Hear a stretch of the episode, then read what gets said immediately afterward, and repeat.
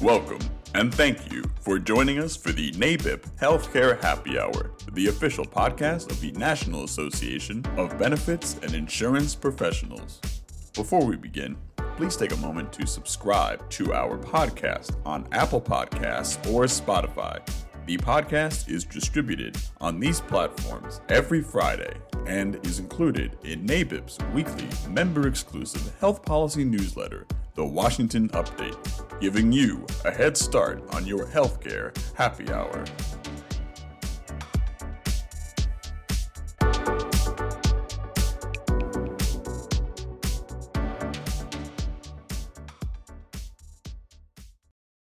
NABIP submitted a comment letter earlier this week in response to a proposed rule by the Treasury Department, DOL, and HHS on short term plans, fixed indemnity plans, and excepted benefits coverage.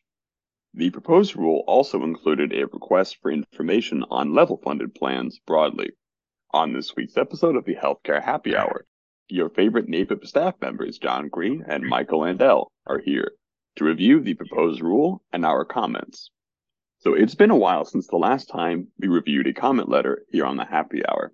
First off, let me state that you can read our comment letters on nabip.org under advocacy under policy documents.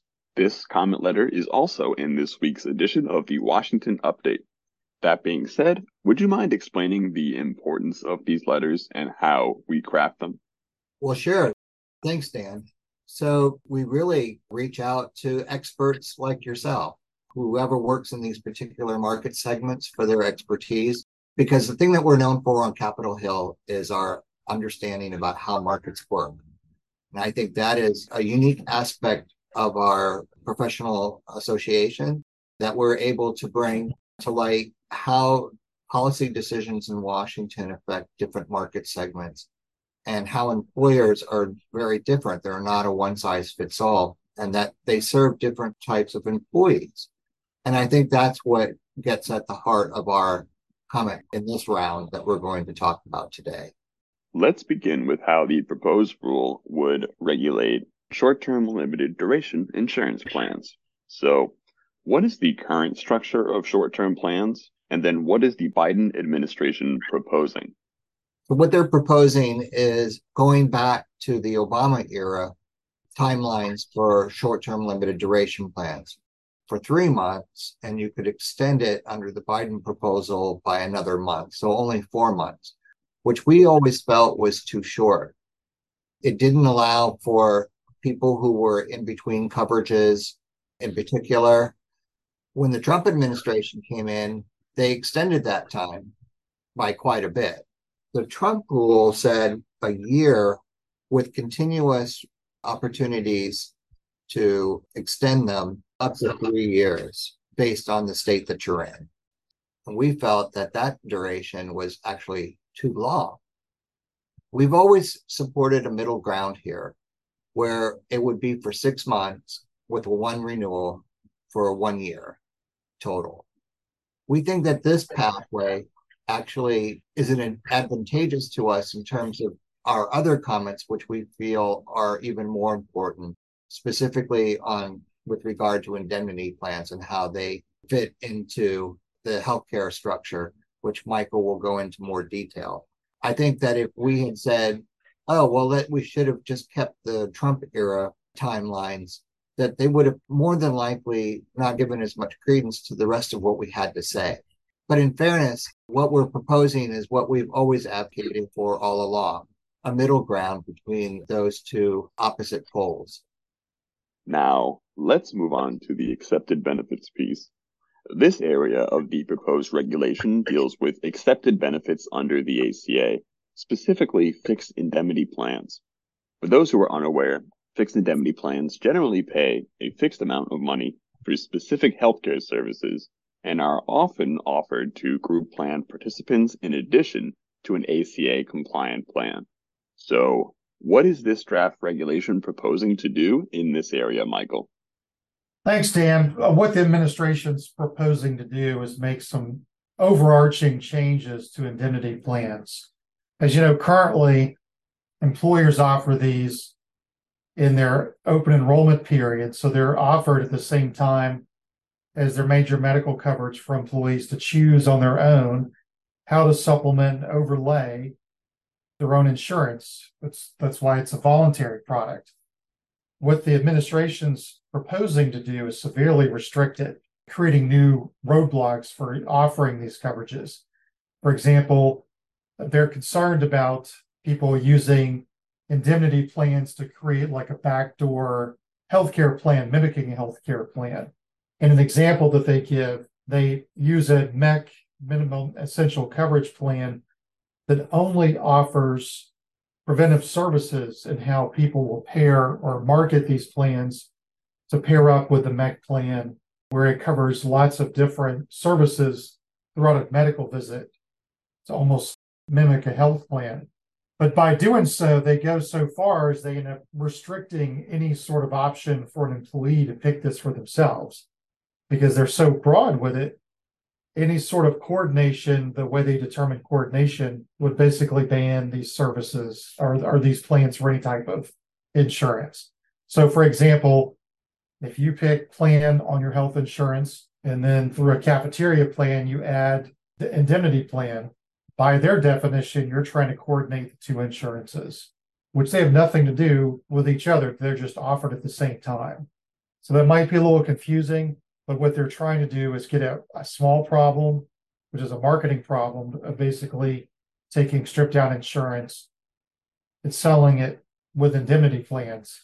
But what they end up doing is looking how people offer all the plans at the same time at work and saying you can't do that. But I think it's worth noting who is opting for these sorts of plans. From our members, the majority of people that select these plans are people who maybe work hourly wages, wages on the lower spectrum of the scale, because the coverage that they're offered at work doesn't cover everything. It, it is this ACA compliant plans, but there's a lot of out of pocket cost. And remind yourself that indemnity plans are income replacement. That's that's why they're considered an excepted benefit in the first place. So by removing this option or making it very difficult to sell this option at the work site, the people that are going to hit the get hit the most are people that need that help the most because their out-of-pocket costs will, will impact them more. In addition, the administration proposes to not allow indemnity plans to be sold where they can reimburse you based on uh, incidents, so the severity of the incidents. When this is really what gets at hurting consumers. So if you take the option off where you can't offer an indemnity plan to pay for the severity of a sickness or a disability or an accident, then you're basically just offering them a cut per day service, regardless of what happens when you go to the doctor. So 250 bucks a day, for example, might help someone who just goes to the doctor for a sprained ankle. If you go in for a heart attack, 250 bucks doesn't do anything. And so that drives people to dire circumstances with their out of pocket costs. So they're really trying to go at this uh, so broadly, it, it creates a lot more confusion and reduces options for consumers. I think it's also important to note that as we were talking about populations that opt for these, are people who would not otherwise take any coverage at all. So they would be bare. And so this gives them at least some coverage, which is better than no coverage. And so I think that it, it speaks to a certain market segment. And I thought that the goal here of the ACA was to gain coverage for everyone. Our association has always been about choices and having more choices, not taking choices away. It's not suitable for everyone, and we wouldn't recommend it for everyone. But what we found is there are niche employers who have employees to whom this is very appealing and affordable. Yeah, John, and NABIP does support full disclosure both for short-term plans and indemnity plans, so consumers know exactly what they're purchasing. And we would prefer that everybody has great insurance at work. Just gets into the affordability question. So we do offer, based on the example, that if the agencies specifically address the MEC plans that only offer preventive services, then that might get at the question. But if an employer is offering something more that's an ACA compliant plan, then please allow indemnity plans to be offered as a way for the workers, the employees to help pay their out of pocket costs. Because what they'll end up doing is offering nothing. So that they won't do anything on the affordability cost and there'll be a handful of people protected. And then to further complicate this, is they get at the IRS question about is this considered income based on how you pay for the indemnity products? Do you pay for it pre-tax or after tax? That's going to create a whole new headache for employers because they're going to have to create a new substantiation procedure for the indemnity coverage. So that what that might do is create some employers just to say, well, that's too much paperwork for us, we're going to drop it. So you're going to push more people to limited options and then more out of pocket costs. Now, let's move on to the last part of this proposed rule, which is an RFI on level funded plans. So, what types of questions did the agencies ask here, and how did NABIP respond? Well, they asked quite a few specific questions. I think that uh, one of the important questions is they asked is why are employers interested in level funding in the first place? Well, the rising costs of insured plans, the lack of transparency of employer groups' claims reporting, the lack of cost containment regarding pharmacy costs, and the ability to receive a portion of all claims reserves or expected claims are all reasons why small employers are considering level funding options. They're finding that the costs are uh, overall lower for the small group. And, you know, small group market is hanging on by its fingernails. We've seen a great decline in uh, take up of coverage because costs are rising. As I started out by saying that fully insured plans costs are, are rising. So the ability to do a level funding provides a predictable and sustainable, more sustainable way for employers to offer coverage. Do we know why the agencies asked these questions about level funded plans? Well, I think that they had failed to ask these questions years ago when they were putting the ACA together. And now, because of the rising interest by small groups to use this option, they're kind of curious as to why they would be doing so and trying to see if whether they are robust enough and adequate and meet you know ACA compliance and and and that sort of thing. So they just think that maybe it's an end around, but it's it's really straightforward. And these questions have come up in the committee hearings as well.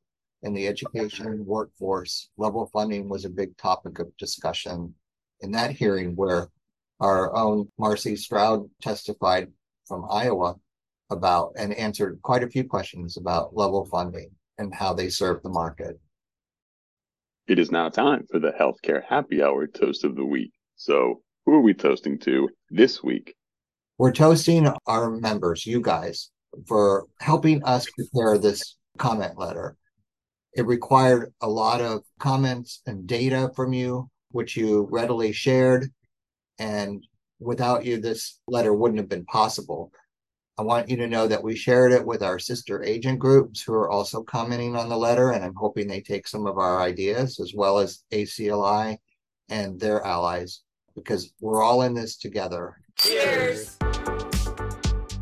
Thank you for joining us for NABIP's Healthcare Happy Hour, the official podcast of the National Association of Benefits and Insurance Professionals. For more information on NABIP's government affairs efforts or to become a member, visit nabip.org.